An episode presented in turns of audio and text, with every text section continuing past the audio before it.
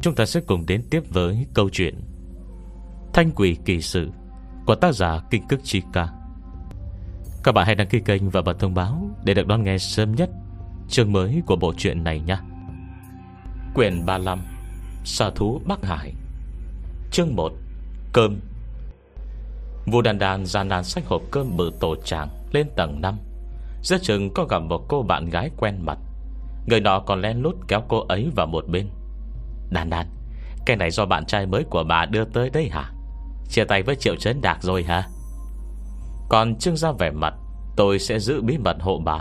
Nói, cứ yên tâm Đàn Đàn, một anh đẹp dai ngon lành cảnh đào thế này theo đuổi bà, ngày ngày còn đưa cơm đều đặn, giữ cho chắc vào.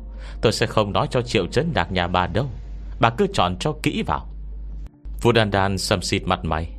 Rõ ràng là thay phiên xuống nhận cơm, mặc mơ gì không ai thèm đùa với Lục Thiệu Đan thế. Nhưng lại không nghĩ lại xem, với cái tính dễ thân của cô ấy, nhìn thấy Lâm Lâm ít nhiều vẫn có thể nói được đôi ba câu. Đừng thấy đôi ba câu là ít, bình thường người ta nói đôi ba câu, vậy chỉ ít cũng phải được tới 10 câu. Cứ qua lại tới đi như thế, biết nói chuyện được với nhau, thì trong mắt người đứng xem đã là một bước tiến bộ. Còn Lục Thiệu Đan thì thôi chưa có hy vọng gì. Hai ngọn đuôi bằng va vào nhau, chứ cùng đắm cũng chỉ có im lặng. Còn về một người khác trong ký túc, Hà Thanh, cho xin đi, đừng đùa nữa có được không? Cậu trai trước mặt vua Đan Đan đây, vừa trông đã biết giỏi giang xuất sắc, làm sao có thể một lòng với chiếc lá xanh trông đến là bình thường đấy được. Gượng gạo chào tạm biệt thêm một cô bạn hóng hớt, bất giác vua Đan Đan giở lên mặt mình. Làm thế nào mấy cô nàng biết mình bắt cá hai tay, còn bắt rõ là suôn sẻ như thế, trừ phi mặt mình đã to lên rồi. Vua Đan Đan vội soi vào mặt kính thủy tinh cạnh đó. Đâu có đâu, chưa bị béo lên, mặt cũng còn bé thế này, không thay đổi gì mà. Cô lắc mạnh đầu, quả thật không thể hiểu nổi nghi vấn này. Tới rồi, ăn cơm ăn cơm. Vua Đan Đan đẩy cửa vào phòng. Lực Thiệu Đan đã nhanh tay thu dọn bàn gọn gàng. Khay cơm của cả ba xếp thẳng hàng, chưa đợi được chia phần ăn. Đối diện món cháo gà mẹ nấu tỏa hơi nóng hầm hập. Vua Đan Đan nhỏ rãi cả mét, vừa ngấu nghiến vừa vẫn không quên nói nhồm nhoàm. À Thành à, vết thương của cậu thế nào rồi? Hà Thành cười cong đôi mắt. Tốt nhiều rồi. Đừng thấy cuối cùng minh giác đã bị cô khuất phục. Ông đau bệnh tật mà lầm. Một chiêu trước đó của tên đấy lại đã thật sự đánh cho Hà Thanh một cú trời giáng. Lúc anh đều có lửa đốt người, nhức nhối khó tả. Tuy sau khi điều chuyển linh khí đã tốt lên, sau muốn trị tận gốc thì tuyệt không phải chuyện dễ. Càng khỏi nói lửa minh giác đốt là lửa u đô, nên tay hắn tất nhiên cũng có đặc tính giống vậy. Tuy lửa này chỉ đốt vật chết, nhưng cứ để nó trong huyết mạch là cảm giác như con nham thạch nóng chảy tràn qua khắp người. Mùi vị đó người thường chắc chắn không thể tưởng tượng tới. Không chỉ thế mà cuối cùng cô còn chuyển linh lực sang cho minh giác. Vết thương sẵn có chưa lành đã phải gánh thêm tổn thương mới. Nếu nói ra thì đúng là kể không xuể. Hà Thanh tuổi trẻ nền tảng tốt, độ tương tác với linh lực cũng cao, cộng thêm được gà vịt hàng ngày tầm bổ tới tận bây giờ, vết thương của Hà Thanh hiện đã gần lành. Vẫn nằm mãi trên giường không dậy, chẳng qua là lười lâu thành quen, không muốn cử động. Thế nên khi nghe câu hỏi quan tâm của vua Đan Đan, vừa nuốt một miếng bí vào miệng đã tan xuống bụng. Cô vừa bổ sung tiếp lời, cũng gần khỏi hẳn rồi. Thật ra từ hôm qua đã thấy tốt hơn nhiều. Bây giờ không cử động chỉ do tiêu tiền nhiều quá, vậy cũng chưa hết phép, không khỏi có hơi lãng phí. Là một sinh viên xuất sắc, hiếm khi cũng có ít tư tưởng của học sinh rốt mà.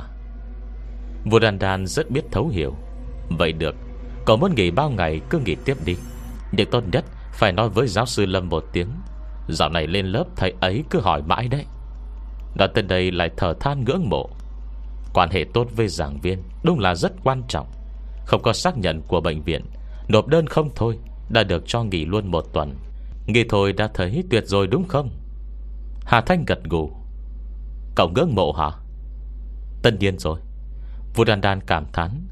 Thế lúc lên lớp cậu cứ chăm chỉ học, cố gắng tiến lên, rảnh rỗi thì qua lại với giảng viên nhiều nhiều. Để khi cậu lấy được học bổng, chắc chắn giáo sư Lâm cũng sẽ cưng nựng ngay thôi.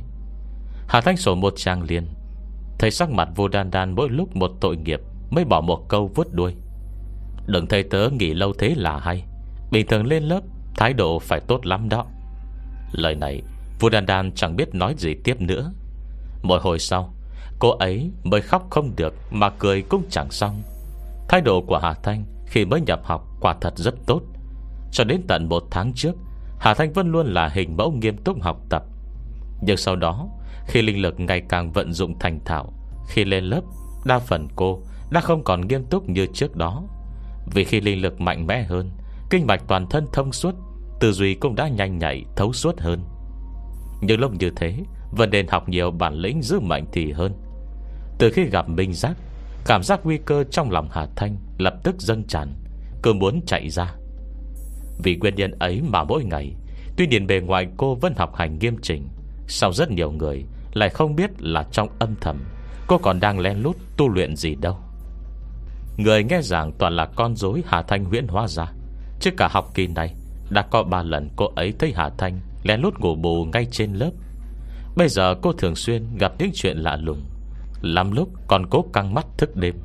Và lại dù gì trước đó cũng đã học khá bài bản, không nhân thời cơ tốt này để ngủ thì chẳng phải đã phụ lòng năng lực của bản thân. Nhìn gương mặt thất vọng của Vu Đan Đan, Hà Thanh lại vội an ủi.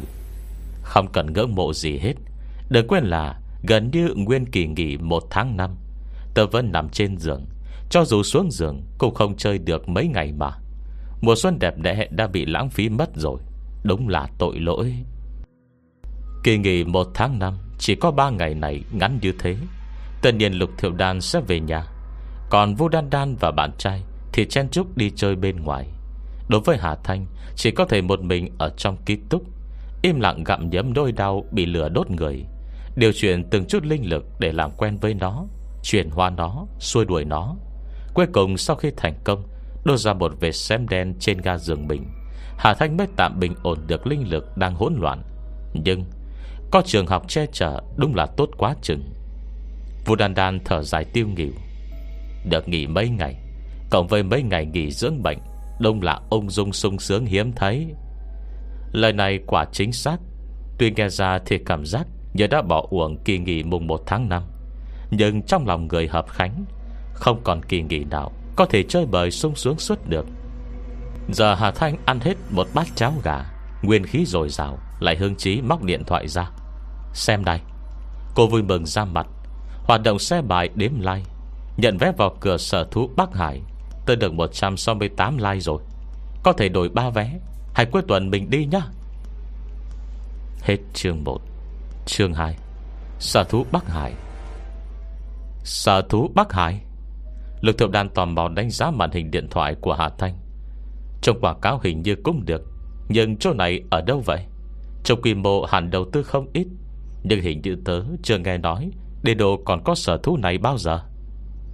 Vu Đan Đan nổi lòng hứng thú, cũng mở điện thoại vào đường link, kích động nói. Đúng là sinh thái nguyên thủy, hệt như quảng cáo thật. Chỉ không biết có đẹp như trên hình hay không, nhưng được miễn phí mà, không đi thì uổng. Đi. Phải cái. Cô ấy đọc địa chỉ là cảm giác quen thuộc lạ lùng. Sở thú Bắc Hải này nghe có vẻ lạ, nhưng địa chỉ này tớ lại thấy quen lắm. Có phải bọn mình từng đi rồi không? Hà Thanh nín cười kéo xuống cuối đường link. Bạn cậu nhìn đi. Địa chỉ này, con Lạc Đà Kiều này, sao rồi? Có thấy quen không? Có thấy gần gũi không? Gần gũi cái đầu cậu ấy. Vu Đan Đan trừng Hà Thanh. Sở thú Bắc Hải này không phải chỗ của con Lạc Đà Kiều đó sao? Lập tức cô ấy lắc đầu như chống bỏi, cường lực phản kháng. Không đi. Ngồi nhớ con Lạc Đà Kiều đó nhổ cho một ngụm nước bọt thì biết phải làm sao. Cô ấy vẫn chưa quên người đàn ông bán dê lần trước đã biến thành kiều lớn thế nào. Đừng nói nữa. Lúc trước chỗ đấy nhiều hồn ma như vậy, cứ cho giờ không còn thì tớ vẫn thấy ám ảnh lắm. Lần này đến cả Lục Thiệu Đan cũng đồng ý. Không chỉ thế thôi đâu. Đường qua lần trước chúng ta vượt núi băng đèo tới đó, sở thú Bắc Hải còn khá nguyên sơ, nhưng cũng quá tồi tàn. Chắc chẳng có gì để xem đâu. Dù sao cũng mới mở, hẳn chưa có động vật gì được chuyển tới. Không đi. Khuyết điểm cô ấy liệt kê ra vô cùng rõ ràng. Vua Đan Đan cũng không nhịn được gật gù theo, thể hiện sự đồng tình với những lời này. Đúng đó, lần trước chúng ta tới sở thú đó tồi tàn rách rưới như vậy, còn chưa được khai phá hoàn toàn. Tới giờ mới bao lâu đâu chứ, tờ ghi chắc chẳng có gì để xem đâu. Cả hai người đều nói không đi, tức hết sức. Hà Thanh không bỏ cuộc, tiếp tục khuyên. Thế mà hai đứa cậu cũng không hiểu hả? Cô lướt tay bấm vào đường link trên màn hình điện thoại, khoe môi cong cong, bật ra từng chữ lạ lẫm. Không lâu sau đã có phản hồi từ đối tượng không biết tới Hà Thanh. Cô bấm vào điện thoại. Bạn cậu còn nhớ con Lạc Đà Kiều lần trước không? Chính vì bản thân nó không làm chuyện xấu, để tớ cũng không tiện làm gì nó. Vậy nên lần trước sau khi gặp chúng ta, nó cảm thấy mình đã đi đúng đường, liền trở nên to gan hơn hẳn. Giờ xem đi, tốt xấu gì nó cũng đã sống bấy nhiêu năm, của cải cất giấu được có không ít. Sở thú đó tồi tàn như vậy, nó dứt khoát sai khiến người lần trước âm thầm dùng suy nghĩ dẫn dắt hắn ta ra mặt thay mình thu mua luôn sở thú. Trong số của cải châu báu nó cất giấu có không ít thứ, thứ nào thứ nấy đều là bảo bối đích thực. Trước đó đưa cho người có tiền xem thử, lập tức đổi bán được một lượng tiền mặt lớn. Chỉ tiếc sở thú nhỏ quá, không có gì để khai phát thêm. Mỗi miếng đất một mẫu ba xào này thì làm gì có chỗ nào để mà tiếc của. Bọn cậu xem. Hà Thanh bấm vào bình luận bên dưới. Ai cũng nói lòng chuồng tốt nhất không phải của gấu hay sư tử hổ gì mới đưa vào, mà là một con Lạc Đà Kiều.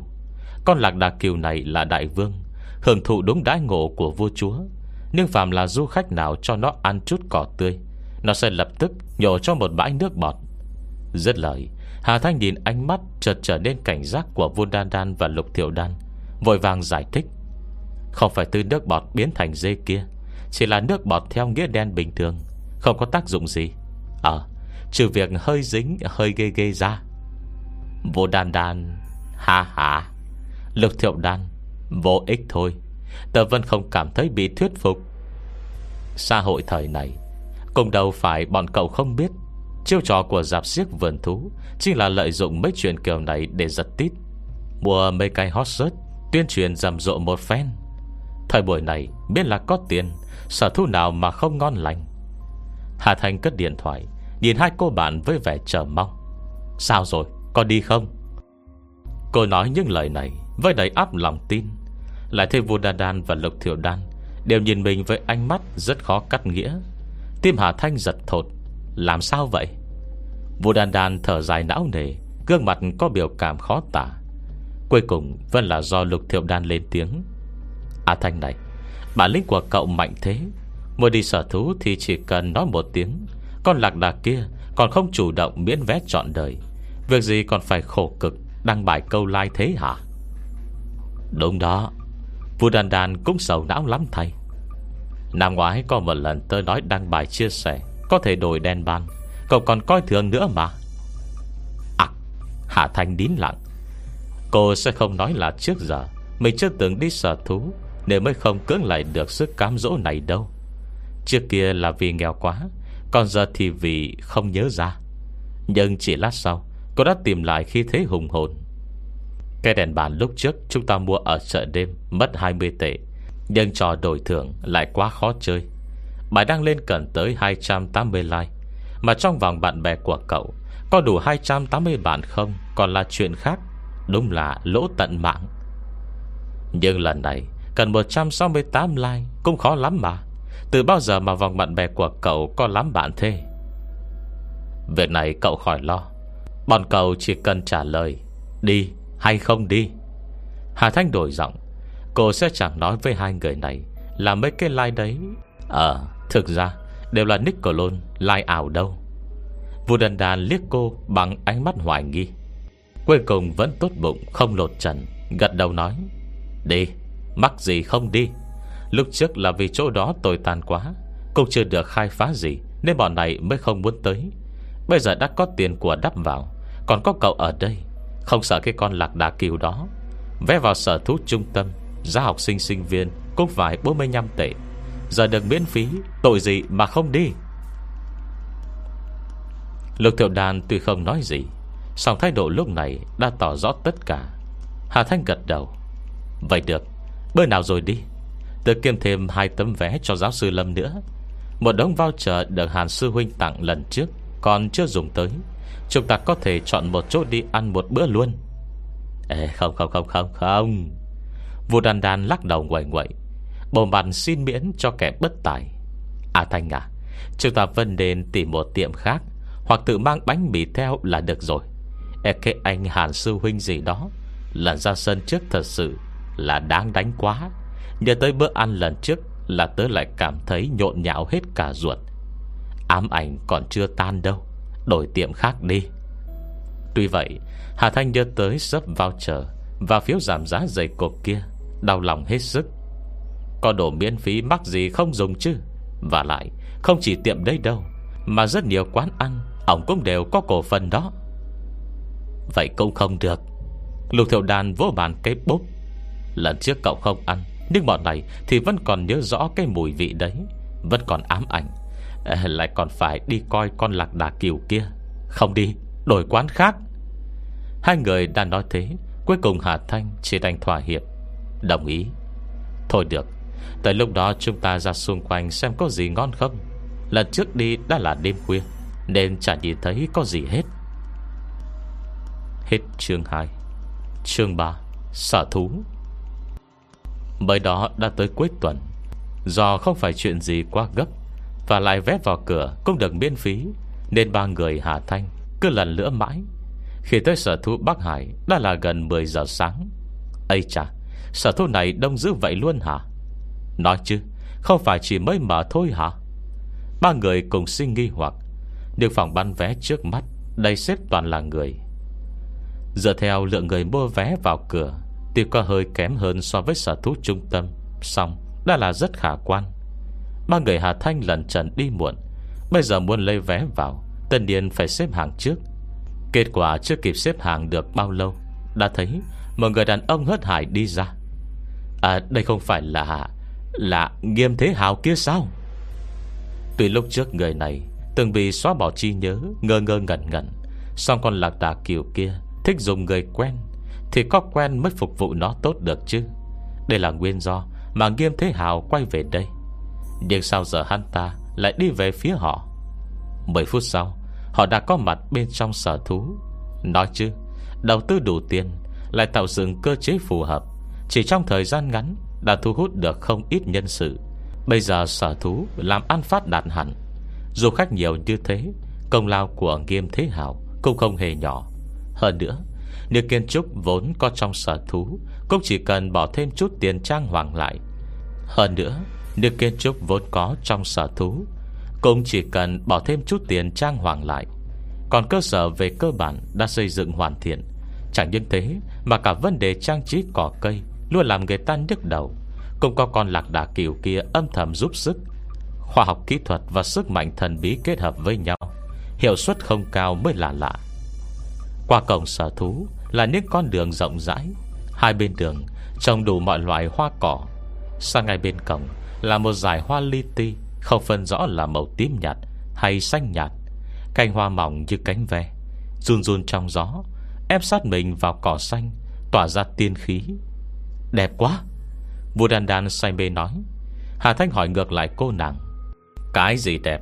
Là thẻ miễn phí trọn đời của cậu đẹp, hay là phong cảnh nơi này được? Lập tức vua Đan Đan cười tươi rói rói, đồng thời cũng thấp thoáng vẻ mất tự nhiên. Đương nhiên là đều đẹp. Tớ lớn từng này rồi, mà còn chưa có thẻ miễn phí trọn đời của chỗ nào đâu. A Thanh, đúng là đi theo cậu có thịt ăn. Làm sao đây?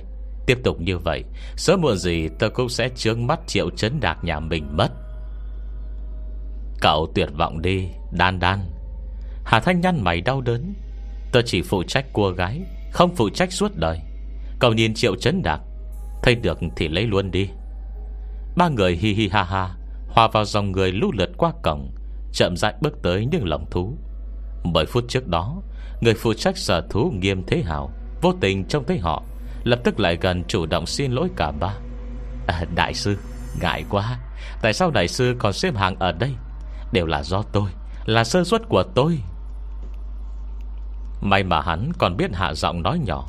Nhưng dù là vậy, ánh mắt mấy vị khách xếp hàng nhìn ba người Hà Thanh cũng trở nên quái quái. Nhưng người phụ trách sở thú cung kính như vậy, không chừng chính là nhân vật trẻ tuổi quyền lực gì. Nghiêm Thế Hào vô cùng thức thời.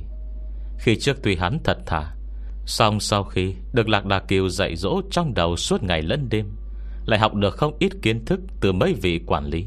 Tới nay, cách đòi năng làm việc của hắn đã đạt chuẩn hơn hẳn. Sau khi được mời vào trong sở thú, ba người Hà Thanh lơ ngơ móc thẻ căn cước ra, lập tức đã được người ta nét cho một tấm thẻ miễn phí trọn đời. Giờ vào thẻ này, tất cả chi tiêu trong sở thú được miễn phí toàn bộ. Dù là mua ít quả vặt bánh mì cho khỉ ăn, cũng không cần bỏ một xu một cắc. Từ khi khai trương đến giờ, sở thú vẫn chưa tặng thẻ này cho ai đâu. Đột nhiên nhận được niềm vui bất ngờ như vậy, tên điên Hà Thanh nhận luôn không khách sáo. Chính vì thế, Vua Đan Đan mới hoảng hốt ngỡ ngàng. Bấy giờ, bắt đầu từ một nơi vắng người, họ chậm rãi bước đi trong khu lồng chim, đến là nhàn nhã. Không khí nơi này tốt thật đấy, Lục Thiệu Đan cảm thán. Không chỉ không có mùi tanh thịt sống khó tránh được trong các sở thú, mà trong không khí còn thoảng một mùi hương nhẹ, rất dễ chịu. Chứ sao, Hà Thanh nói. Sở thú này được con lạc đà kia bỏ vô số tiền vào, bây giờ chỉ cần dùng ít linh lực gột rửa không khí cũng là việc bình thường. Nhưng có lẽ do nó keo kiệt, không muốn dùng nhiều năng lực, hoặc có lẽ do nguyên nhân gì khác mà vẫn chưa gột rửa hoàn toàn không khí trong sở thú. Người thoải mái thật sự hẳn là... Nói đoạn, không thấy cô có hành động ra sao, mà chỉ sau một tiếng bạc nhỏ, xung quanh bỗng có một cơn gió mát thổi qua. Rồi thì mỗi một hơi thở đều mang tới cảm giác nhẹ nhàng khoan khoái, khó mà miêu tả. Vua Đan Đan và Lục Thiệu Đan mơ màng bỗng nghe một tiếng cúc cụ và ngay bên cạnh. Vua Đan Đan mở to mắt rất bắn mình. Chỉ giây lát ngắn ngủi này, xung quanh đã có vô số loài chim kỳ lạ bay tới. Trông bọn nó khá giống gà, toàn thân đen thui, chỉ có đầu là màu đỏ, cổ còn có biếu thịt nhỏ, khi sù lông trông như có hình vuông, còn xen lẫn một số con trắng hai bên sườn. Lúc này, những loài chim kỳ lạ ấy bị linh khí lờ mờ quanh Hà Thanh thu hút, vô thức ùa về. Từ xa nhìn lại, Hà Thanh đang đứng ngay phần đầu, trông hệt như chị Đại đội một đám đàn em trên đầu đi tuần tra. Vô Đàn Đàn nghĩ bụng vậy, cũng lầm bầm thành tiếng. Hà Thanh nghe thấy răng ngứa ê hết cả. Chị Đại cây quái gì, đội đàn em cây quái gì. Đan Đan, cậu có thể nghĩ về tớ tốt một tí được không? Ai lại muốn làm một con gà Tây, làm chị Đại của một đám gà Tây chứ? Nè bà cô rõ là hung ác, Vô Đan Đan lại hoàn toàn không cảm nhận được. Con tổ lái, đây là gà Tây hả? Gà Tây mèo ga pheo đúng không? Mèo ga pheo có một câu nói nổi tiếng: làm cách nào để gà nướng có vị ngon hơn, hay dùng gà Tây. Cô ấy thường xuyên nghe người ta nói gà Tây nọ, gà Tây kia, nhưng hôm nay vẫn là lần đầu được thấy. Hà Thanh nghiến răng giận dữ đốp lại: đúng, không sai, đây đúng là loài gà Tây đấy. Cảm ơn ví dụ của cậu. Tớ thật sự không muốn dẫn một đám đàn em gà Tây tuần tra trên phố đâu. Tớ vẫn muốn giữ mặt mũi. Khỉ. Lục Thiệu Đan buồn cười. Vua Đàn Đàn cũng kịp hoàn hồn, khoe môi dần dần mất khống chế, cố gắng nín nhịn. Xin lỗi, tớ không biết bọn nó là gà Tây. Tớ còn tưởng gà Tây màu đỏ cơ chứ, hóa ra là màu đen. Thêm kiến thức rồi. Vua Đàn Đàn xin lỗi chẳng chút thành ý. Nhưng A Thanh, đây cả chuyện này cậu cũng biết, đúng là học thức uyên thâm. Vua Đan Đan cảm thán, lần này thì đúng là khen thần lòng. Xong nói xong đã bị Lục Thiệu Đan huých nhẹ. Vua Đan Đan khó hiểu nhìn sang, là thấy ngay bên lùm cây tùm là một tấm biển bắt mắt. Trên biển để hai chữ to vô cùng nổi bật: gà Tây. Hết chương 3. Chương 4: Chim công. Bên dưới hai chữ gà Tây bự chẳng kia không chỉ có phiên âm bằng chữ nhỏ và tiếng Anh, mà thậm chí còn có cả giới thiệu vắn tắt. Nguyên tâm biển viết kín mít những chữ đáng lý phải rất nổi bật mới đúng, nhưng chẳng hiểu sao Vua Đan Đan lại vẫn không nhìn thấy. Giờ trông thấy tấm biển gỗ bắt mắt này rồi, Vua Đan Đan cảm thấy chỉ số thông minh của mình bị hạ nhục. Nhưng không sao, Cô nàng nghĩ tỉnh queo. Dù sao thì thứ như mặt mũi này, nếu không luyện tập thường xuyên cũng sẽ mỏng đi thôi. Cô quay đầu đi, và như mình không thấy tấm biển, lảng sang chuyện khác. Động vật trong khu này cứ mở toang như thế mà người ta tham quan thế hả? Mấy sở thú khác hình như đều răng lưới hết lại mà nhỉ. Từ nhỏ đến lớn, Lực Thiệu Đàn đã đi sở thú nhiều, tất nhiên không thấy thế là kỳ lạ. Cô ấy mỉm cười giải thích, mấy con này đều là gà Tây bình thường, gia nhập vào không phải quá đắt, tạm thời chỉ để thêm số lượng cho sở thú, để tất nhiên sẽ không rào lưới vây lại. Họ cũng muốn dùng bọn chúng để hấp dẫn trẻ con tới chơi mà. Dứt lời, Lực Thiệu Đàn mở ba lô, lấy ra một gói bánh mì nhỏ hiệu phán phán, xé nhỏ ném ra. Đám gà Tây này đã được du khách cho ăn không ít. Giờ vừa trong hành động của Lục Thiệu Đan đã lập tức chạy ngay tới bên cạnh. Lê lực tỏa ra từ Hà Thanh càng lúc càng ít, cũng không thấy có hy vọng gì. So ra còn không thực tế bằng mấy thứ có thể lót dạ trước mắt. Gà ấy mà, ăn bao giờ cũng đứng đầu. Số bánh mì này là đồ nhận được bên quầy tiếp khách cạnh cổng ra ban nãy. Trong túi mỗi người đều có 5-6 cái, nhưng du khách khác muốn mua đều tính giá 1 tệ một gói, cũng coi như một dịch vụ kiếm tiền. Kể cả Hà Thanh, tuy xuất thân nông thôn, thì giờ vẫn đầy hứng thú. Cho gà trong sở thú ăn chỉ ít vẫn phong cách hơn cho gà ăn ở quê mình nhiều. Cô và Vu Đan Đan đều tham gia, trong lát đã giải quyết hết một cái bánh mì. Nói chứ, tuy diện tích của sở thú này không quá lớn, song cũng không phải nhỏ. Chỉ tiếc là sau khi đi qua lãnh địa của gà Tây, khu cho chim công phía trước đã bị vây lại. Nhưng dù là vậy, vẫn còn không ít người dán sát vào lưới ngăn, chụp hình lia lịa. Hà Thanh lại gần nhìn thử, hóa ra là một con công trắng đang xòe đuôi. Lông đuôi của nó sáng bóng, dáng người nhẹ nhàng, mỗi cọng lông vũ đều hút mắt đến lạ. Lúc này đang có không ít du khách đưa đồ ăn vào. Con công trắng kia cũng thản nhiên đi qua đi lại, ăn đồ ăn từ tay du khách, không hề có gì là sợ người lạ. Chim công tính ra thì đáng nhìn hơn đám gà Tây kia nhiều. Hà Thanh bị sắc đẹp cám dỗ, không nhìn được bèn ăn gian, tung ra một ít linh lực. Chỉ trong giây lát, không chỉ con công trắng đang xòe đuôi kia, mà ngay cả hai con công đang ẩn mình sau bụi cây cũng phi ngay tới, xòe hết lông đuôi rực rỡ ra, trông đến là chói mắt. Không vì gì khác, chỉ mong được hấp thu nhiều linh khí hơn. Vô Đàn Đàn yên lặng dịch sát lại hỏi, Hà Thanh, ở đây có con nào thành tinh rồi không? Hà Thanh chẳng thèm liếc cô nàng một cái, chỉ hứng chí quan sát lông đuôi của mấy con công. Đầu ra lắm thứ thành tinh như vậy. Vô Đàn Đàn lầu bầu, tại tớ thấy con lạc đà kiều kia cũng sắp thành tinh rồi. Ngồi đeo trong sở thú, con đồng loại cũng có khả năng mà. Vậy sao ban nãy cậu không hỏi đám gà Tây kia? Chẳng lẽ còn kỳ thị trùng tộc? Vô Đan Đan cầm đến, khổng tước thành tinh đáng tin hơn mà.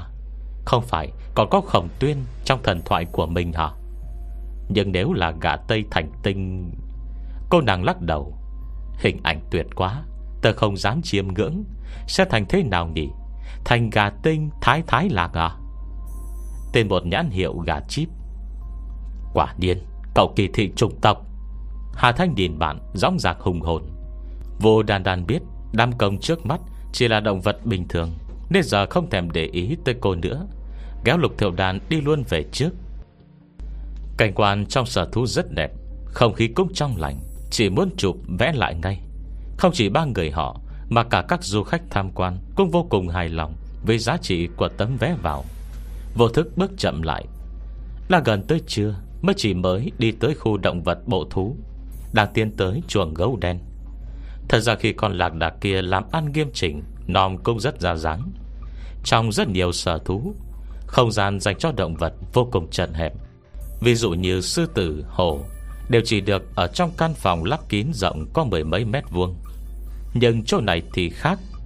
Tuy động vật trong sở thú chưa quá nhiều, diện tích cũng không rộng lớn như sở thú trung tâm, nhưng mỗi nơi đều được quy hoạch hợp lý. Mỗi loài vật đều có không gian sống đầy đủ, đồng thời đảm bảo tạo được cảm giác an toàn cho cả hai bên động vật và du khách. Ví dụ như chuồng gấu đen trước mắt này đây, bên trong tầng 1 được quây kín bằng lưới thép, Ngoài lưới thép là một con lạch nhỏ, lại quê thêm một lớp rào gỗ bên ngoài. Mục đích cũng là để tránh du khách tiếp xúc ở khoảng cách gần với gấu đen, đồng thời cũng tạo ra khoảng cách thích hợp, tránh để cách xa quá sẽ làm giảm trải nghiệm cho du khách. Đối diện gấu đen là gấu trúc, rất được ưa thích những năm gần đây. Bên đó du khách tấp nập, chen lấn nhau kín mít. Vì gấu đen thì hầu như sở thú nào cũng có, song gấu trúc lại không như vậy. Vô Đàn Đàn thấy náo nhiệt, cũng đang định tới chung vui, Hà Thanh lại đột nhiên kéo tay cô nàng, chỉ nơi con gấu đen đang đứng. "Chúng ta coi con này trước đó, tôi cảm thấy con này khá thú vị." Vô Đàn Đàn khó hiểu. "Gấu đen thì tớ thấy trong sở thú nhiều rồi, địa gấu trúc lại chưa thấy bao giờ." Hà Thanh chớp mắt. "Nhưng không phải cậu nói muốn coi loài thành tinh sao? Không chừng chính là con này đấy." Nghe lời này, hai người đang hứng chí trước mặt bỗng quay phát đầu lại. "Sắp thành tinh rồi." Hà Thanh gật đầu. "Đúng, thế thì không cần để ý tới con gấu trúc kia nữa. Làm sao có thể hiếm thấy hơn động vật sắp thành tinh được? Bất kể là con lạc đà kiều lần trước hay con hổ con nuôi một đám ma chảnh kia, con nào con nấy cũng xù lông khiến người ta ngứa hết lòng mề. Về con gấu đen này chắc chắn cũng dễ thương như thế, không chừng còn có một hai bản lĩnh phòng thân, vậy là được mở rộng tầm mắt rồi." Chuồng gấu đen cũng có không ít người đứng xem, nhưng phần nhiều đều là trẻ nhỏ. Đứa nào đứa nấy bám víu vào hàng rào, cả mắt lấp lánh hỏi: "Bọn nó đứa nào là Briar, đứa nào là Bramley ạ?" Bà mẹ nghệt mặt. "Mẹ cũng không biết, còn có thể hỏi thử Logrovich xem." Briar, Bramley, Logrovich, nhân vật trong phim hoạt hình Chú Gấu Bunny. "Thế Logrovich đâu ạ?" Trong chuồng, hai con gấu đen được sắp xếp ở chung với nhau. Bây giờ thấy có du khách vây quanh, bọn đó cùng tiến sát lại bên hàng rào, đứng thẳng người, hai tay buông thõng trước bụng, lại thấp thoáng có vẻ như ngại ngùng. Chẳng thế mà cặp mắt đen huyền và cho mũi ươn ướt kia, phối hợp với cơ thể xù lông và hành động thông minh lại như nhân tính hóa kia, quả thật khiến tim người mềm nhũn. Hết chương 4. Chương 5. Briar hung đại.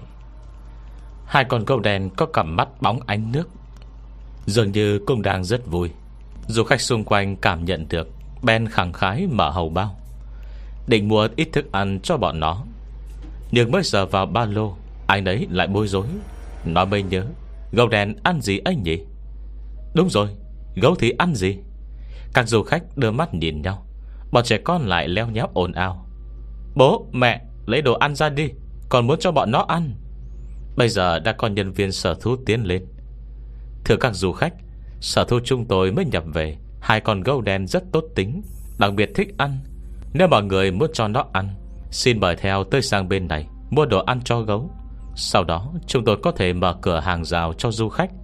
Chúng ta sẽ đứng ở bên trong lạch nước để cho gấu ăn ở khoảng cách gần."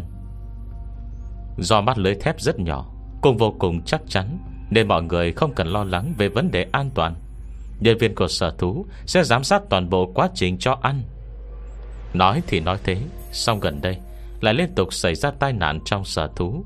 Các phụ huynh đều khá do dự. Hơn nữa, cho gấu ăn có vẻ cũng phải cho ăn ở khoảng cách gần thật. Ai nấy đều do dự, không vội quyết ngay. Nhưng đám trẻ con thì đứa nào đứa nấy lại càng hào hứng hơn. Thấy bố mẹ không chiều theo thì sốt ruột suýt khóc. Ba người Hà Thanh chen vào trong những tiếng láo nháo. Ấy cha, thảo nào các phụ huynh do dự. Xem ra không chỉ vì vấn đề an toàn mà đồ ăn cho gấu cũng không hề rẻ. Họ đã đi dạo được một nửa nơi này, chỗ này chính là chỗ bán đồ đắt nhất.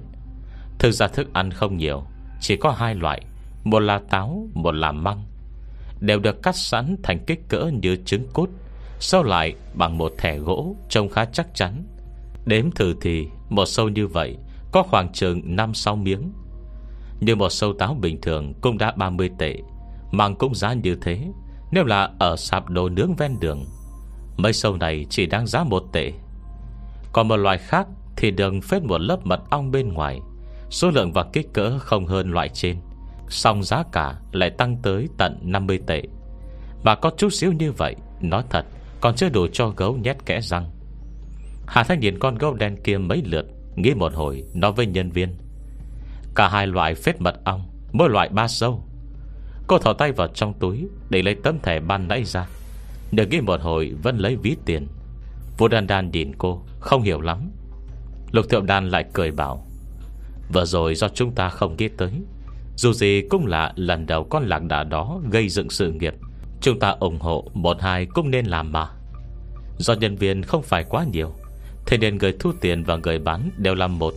Hà Thanh trả tiền xong, 3 người được đưa cho 6 sâu cà táo và măng. 3 người mỗi người một tay cầm 1 sâu, đi theo nhân viên vào trong lớp rào vây thiên nhất, trong ánh mắt hâm mộ của kha khá đứa trẻ. Đám trẻ con đều đang ngừng khóc. Tuy cặp mắt còn ngấn nước, song sự chú ý đã chuyển hết sang 3 người họ. Mắt nhìn họ chăm chú không rời đi một ly. Vô Đan Đan đi trong bao ánh mắt chú mục, thấy hơi lâng lâng. Ây chà, cảm giác được bọn trẻ con ngưỡng mộ sướng ghê luôn á. À Thanh, có phải tới nông cạn quá rồi không? Không sao, đừng nghĩ vậy, Hà Thanh an ủi. Dù sao cậu cũng từng có tí nội hàm nào đâu. Vô Đan Đan, Lục Thiểu Đan hỏi nhỏ: hai con này con nào sắp thành tinh rồi vậy? Cả hai con, Hà Thanh nhỏ giọng trả lời. Hơn nữa càng tới gần, sang mặt cô lại càng khó tả hơn. Lục Thiểu Đan và Vô Đan Đan nhìn vậy, trong lòng càng thêm hoài nghi. Hai con này có vấn đề gì à? Cuối cùng Vô Đan Đan vẫn không nhịn được, Lục Thiểu Đan cũng dè dặt hỏi: hơn nữa bọn đó đã sắp thành tinh rồi, được chúng ta cho ăn như thế, liệu chúng có cảm thấy bị hạ nhục không? Tinh ra đây cũng được coi là của bố thí mà. Hai người nghĩ rất chu đáo, nhưng nét mặt Hà Thanh lại vô cùng phức tạp. Cứ yên tâm, bọn nó không thấy nhục đâu. Chẳng thế lại còn vui vẻ tự hào ấy chứ. Vui vẻ lại tự hào là có ý gì? Trong lúc nói chuyện, nhân viên dẫn đường đã dừng lại. Anh ta đứng bên cạnh, hí mắt cười nói với 3 cô gái: được rồi, cho nó ăn ở đây đi, từng người một thôi, đừng có sốt ruột, cũng không cần lo lắng.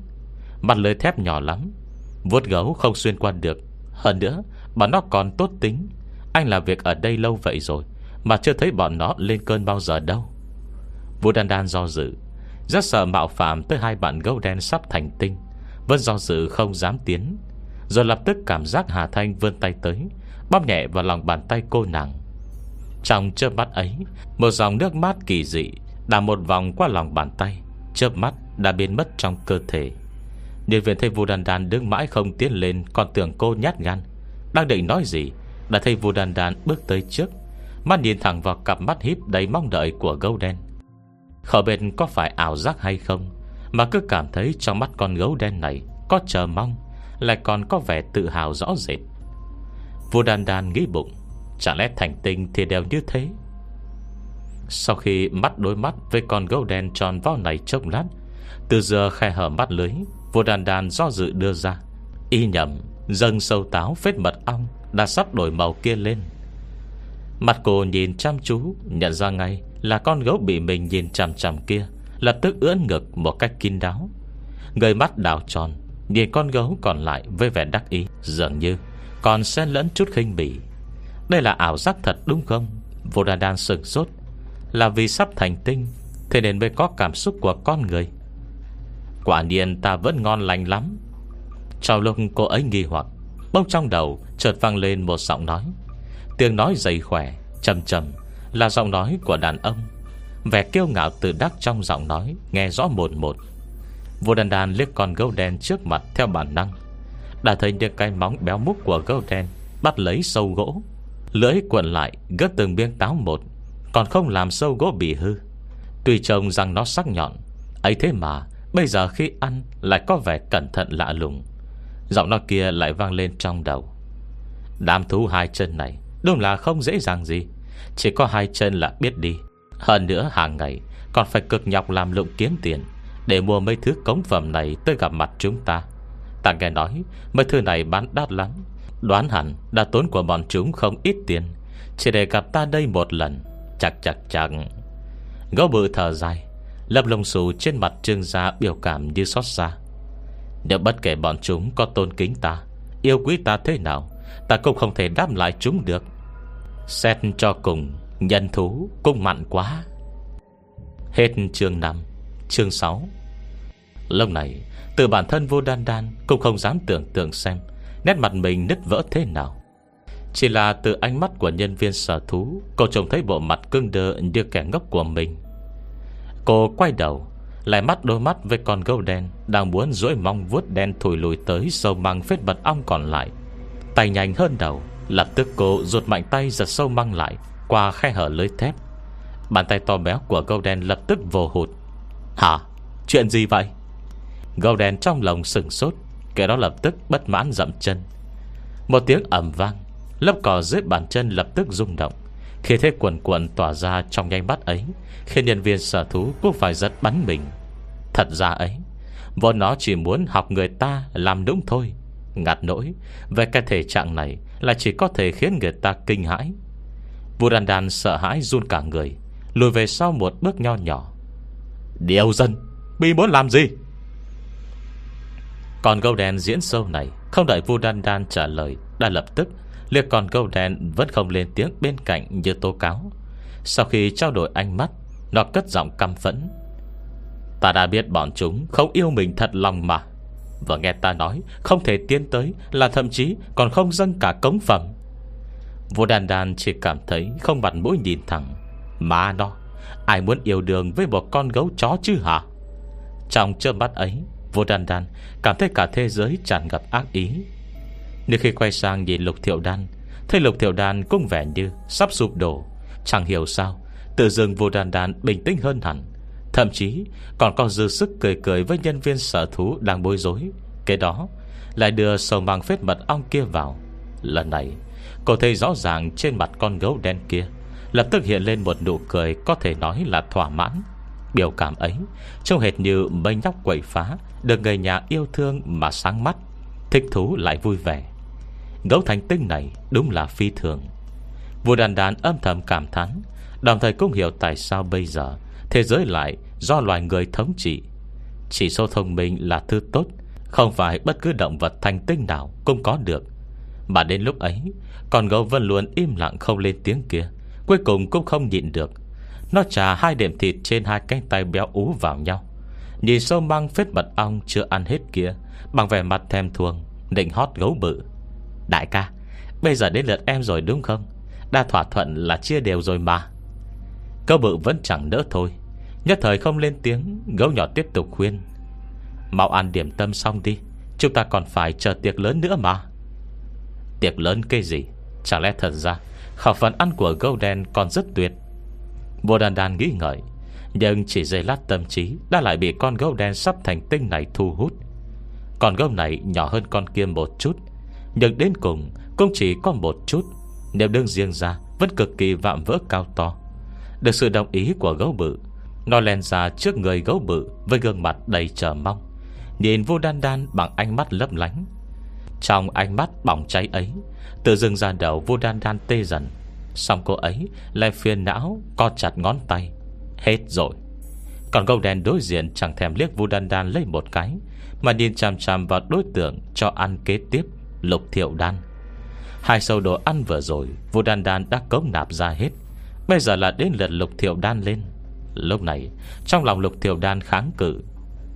Đúng là cô ấy muốn hiểu hơn về những động vật thành tinh này, nhưng gặp rồi mới biết những suy đoán như động vật thành tinh nhận đồ ăn mình cho sẽ cảm thấy nhục nhã chỉ đơn giản là chuyện vớ vẩn tự vẽ ra cho mệt não. Họ bỏ tiền tới trải nghiệm cho gấu đen ăn. Họ là người tự do, còn gấu đen thì bị nhốt trong lồng. Tạm không bàn tới địa vị hai bên, chỉ riêng sự chênh lệch giữa gấu với người đã vô cùng dễ thấy. Mà trong mắt con gấu đen này, ba người họ lại là người bỏ số tiền lớn ra để gặp mặt tiến cống cho bọn chúng. Cái chỉ số thông minh làm người ta thổn thức này, Lục Thiệu Đan không nhịn được chớp mắt liên hồi, cố gắng kìm nén nụ cười điên cuồng sắp trào ra. Hà Thanh với tư cách huyền thuật sư duy nhất kết nối hai bên người gấu, bây giờ trong biểu hiện không tiền đồ của hai con gấu cũng khó tránh hơi mất thể diện. Hao ăn thì cũng thôi đi, nhưng làm sao có thể ăn tới mức chỉ số thông minh bay sạch thế? Ngồi nhớ để đám Vô Đan Đan hiểu lầm là mấy thứ loài quỷ quái bí ẩn kia đều giống vậy, chẳng phải cô sẽ mất hết fan hay sao? Trong chốc lát ấy, phía sau đã có mấy người xếp hàng chờ sẵn, đều là phụ huynh dắt theo con nhỏ, mua một hai sâu đồ ăn. Mấy sâu đồ ăn nhỏ bé đến đáng thương này, so với thể trạng ấy của gâu đen, quả thật nhét kẽ răng cũng chưa đủ. Sở thú cũng chẳng sợ du khách cho ăn quá đà, nhưng cho dù chỉ một sâu táo phết mật ong thì đến cùng méo mó có hơn không. Hơn nữa vẫn có thể đi theo hướng số lượng mà. Hai con gâu đen ngó ra đội ngũ xếp hàng càng lúc càng dài phía sau, liếc nhìn nhau cười hớ hớ. Trong mắt ba người Hà Thanh tất nhiên là vừa thô bỉ vừa chối mắt. Đặc biệt là con gấu nhỏ hơn này, dường như không hề có kiên nhẫn. Nó thỏa mãn chia sâu táo và mang trong tay cho gấu bự.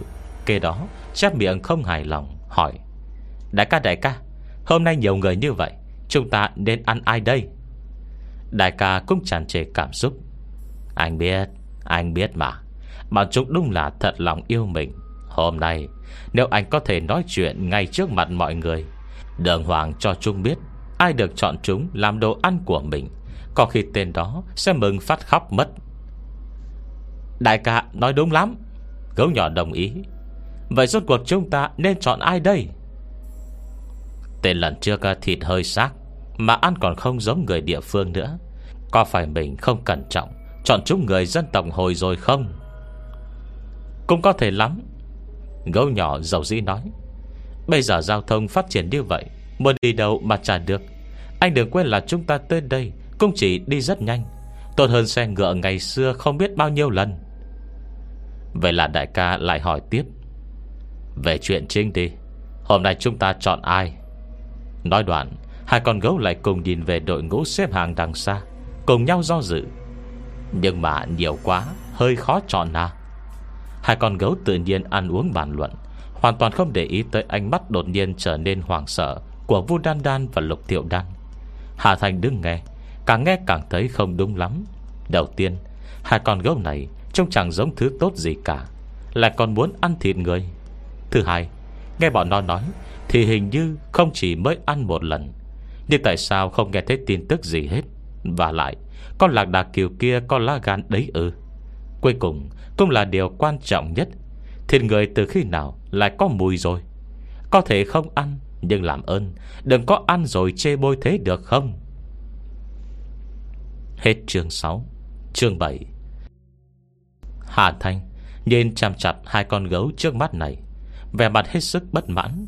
Nhưng hai con gấu đen ngốc ngơ kia thì lúc này lại hoàn toàn không nhận ra, chỉ đang hào hứng bàn luận xem làm thế nào để tìm ra một bữa tiệc mùi vị chính cống từ trong những du khách. Ít nhất thịt không được quá tanh, chứ mùi vị mấy tên xương sầu nội mông ăn không quen. Nhưng từ xưa tới nay, ăn gì, ăn như thế nào đều là vấn đề lớn. Hai con gấu bàn tới bàn lui cả buổi trời, mà làm kho hay nướng vẫn còn chưa quyết định xong. Nhưng chỉ không lâu sau, đã nghe hai con gấu đen trước mắt chọn được mục tiêu. Đại ca, anh nhìn tên đó có giống người Hồ Kiến không? Đại ca nó nhìn sang: Hả? Em nói giống chỗ nào? Cảm giác, anh có hiểu không hả? Gấu nhỏ nói: Chọn hắn đi đại ca. Tại sao lại muốn tìm người Hồ Kiến? Gấu nhỏ chen lên. Trong mắt du khách tự dưng hai con gấu đen kề sát vào nhau, gần như dính thành một luôn rồi, cứ như không còn hứng thú với sâu đồ ăn trong tay các du khách nữa vậy. Đứa trẻ đang cầm sâu táo chờ bên ngoài bông béo mặt tội nghiệp. Nhưng cô bé yên lặng chờ một lát mà hai con gấu đen vẫn dựa sát vào nhau gầm gào, chẳng hề có ý để ý tới nó. Bây giờ cô bé mới chợt nghĩ, có khi do táo của mình là loại rẻ, không phết mật ong, gấu không thích. Đối với trẻ con, đây chính là chuyện to bằng trời. Nước mắt đảo một vòng quanh viền mắt, rồi lập tức con bé tủi thân khóc òa. Hà Thanh vẫn im lặng đứng bên quan sát. Trong những tiếng khóc lóc của con bé này, cuối cùng cô đang nghe được tin tức chính xác từ miệng gấu. Hôm qua có hai bé gái tới đây, nói chuyện nghe được bao nhiêu người Hồ Kiến đều bị người Quảng Đông ăn mất. Nhiều người ăn như vậy, chắc hẳn vị không tệ. Nghe em kể mới nhớ, hình như anh cũng từng nghe thấy ở đâu rồi. Cậu bự hết cằm, bàn tay béo ú, cái mặt núc ních thịt, cả mặt chiếc mũi tròn vo. tóm lại trông kiểu gì cũng dễ thương hết biết. Những người ngoài hàng rào xem mà khẽ trầm trồ. Kể cả cô bé đang sụt sịt cũng bất giác ngưng tiếng khóc, ngước cặp mắt ngấn lệ nhìn hai con gấu. Gấu bự chẳng hề nhận ra, chỉ vui vẻ đáp lại: "Hình như anh cũng từng nghe rồi. Chắc chắn người hồ kiến phải ngon lắm, thế thì mới có nhiều người muốn ăn được chứ. Cứ theo lời họ, chọn người hồ kiến vậy." "À, người đâu rồi?" Du khách di chuyển đi thăm thú các nơi, hai con gấu này vẫn mãi thảo luận. Trong lúc bàn nhau thì người hồ kiến đáng thương chưa biết tên kia đã thong dong đi tuốt luốt đến nơi nào rồi. Cơn thèm ăn bị khơi dậy, kết quả người hồ kiến lại đi mất tăm. Gấu nhỏ ủ rũ tiêu nghỉu. Khó lắm mới trông thấy một người nom rất giống người hồ kiến, tại sao chưa kịp nhìn đã đi mất rồi. Đành thôi vậy, gấu bự phiền muộn thở dài. Ý trời muốn vậy, không thể trái ý trời được. Nó nghiêng người, hứng thú đã mất sạch. Chỉ cô gái nom rất bình thường, vẫn luôn đứng cạnh chuồng. Chọn cô ta vậy. Thấy đám này tới trước tiên, có lẽ chính là những người thành kính nhất. Dù gì cũng phải bỏ số tiền lớn ra để vào gặp, cho bọn chúng cơ hội hiến thân vậy, cũng coi như không phụ tấm lòng thành kính của chúng với chúng ta. Không còn lựa chọn tốt hơn, gấu nhỏ chỉ đành đồng ý. Hà Thanh cứ thế đứng tại chỗ, giờ khóc giờ cười, chẳng hiểu nổi người hồ kiến thì làm sao nữa.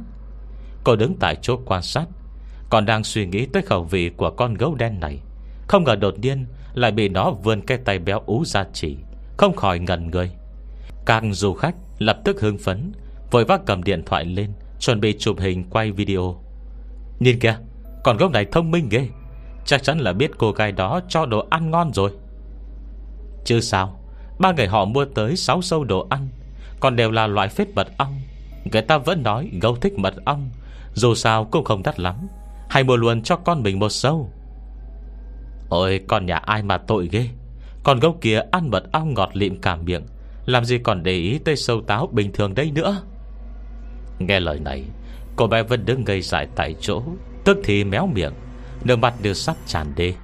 Đúng lúc ấy, tay con bé buông lỏng, lại thấy con gấu nhỏ hơn thấy đại ca của mình mai không chịu ăn thì vẫn không nhịn được thò tay ra nhận. Tao không phết mật ong cũng ngon mà. Ánh mắt du khách lại chuyển sang hai con gấu. Hà Thanh thì giờ khóc giờ cười. Cô đang đứng yên lành lắm mà, chẳng thể ngờ được mới lơ đễnh một tí đã thành bữa ăn con gấu này chọn chúng. Cuộc trò chuyện của bọn nó, Vũ Đan Đan và Lục Thiểu Đan đều nghe rõ ràng. Bây giờ nghĩ tới chẳng hiểu sao lại sinh lòng mong đợi. Ây chà, chắc chắn sẽ có một màn vả mặt sảng khoái kịch tính lắm đây. Trông ánh mắt đùa cợt của Vũ Đan Đan và Lục Thiểu Đan, mặt Hà Thanh cứng đờ. Hả, đúng là to gan lắm. Nếu chọn chúng, đó cũng là may mắn của bọn chúng. Hà Thanh bĩu môi. Cô muốn nhìn thử xem cái thân này của mình sẽ được nấu nướng cho gấu ăn như thế nào.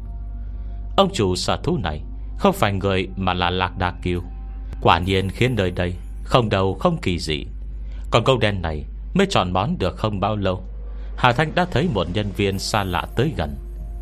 Chào cô, chúc mừng cô trở thành vị khách thứ 1000 của sở thú chúng tôi, nhận được giải thưởng hạng 3. Bây giờ phiền cô dành chút thời gian theo tôi ra bàn dịch vụ một chuyến được không? Chúng tôi sẽ đổi thưởng cho cô. Không phải chứ, định câu kết nhau làm việc xấu thật đấy hả?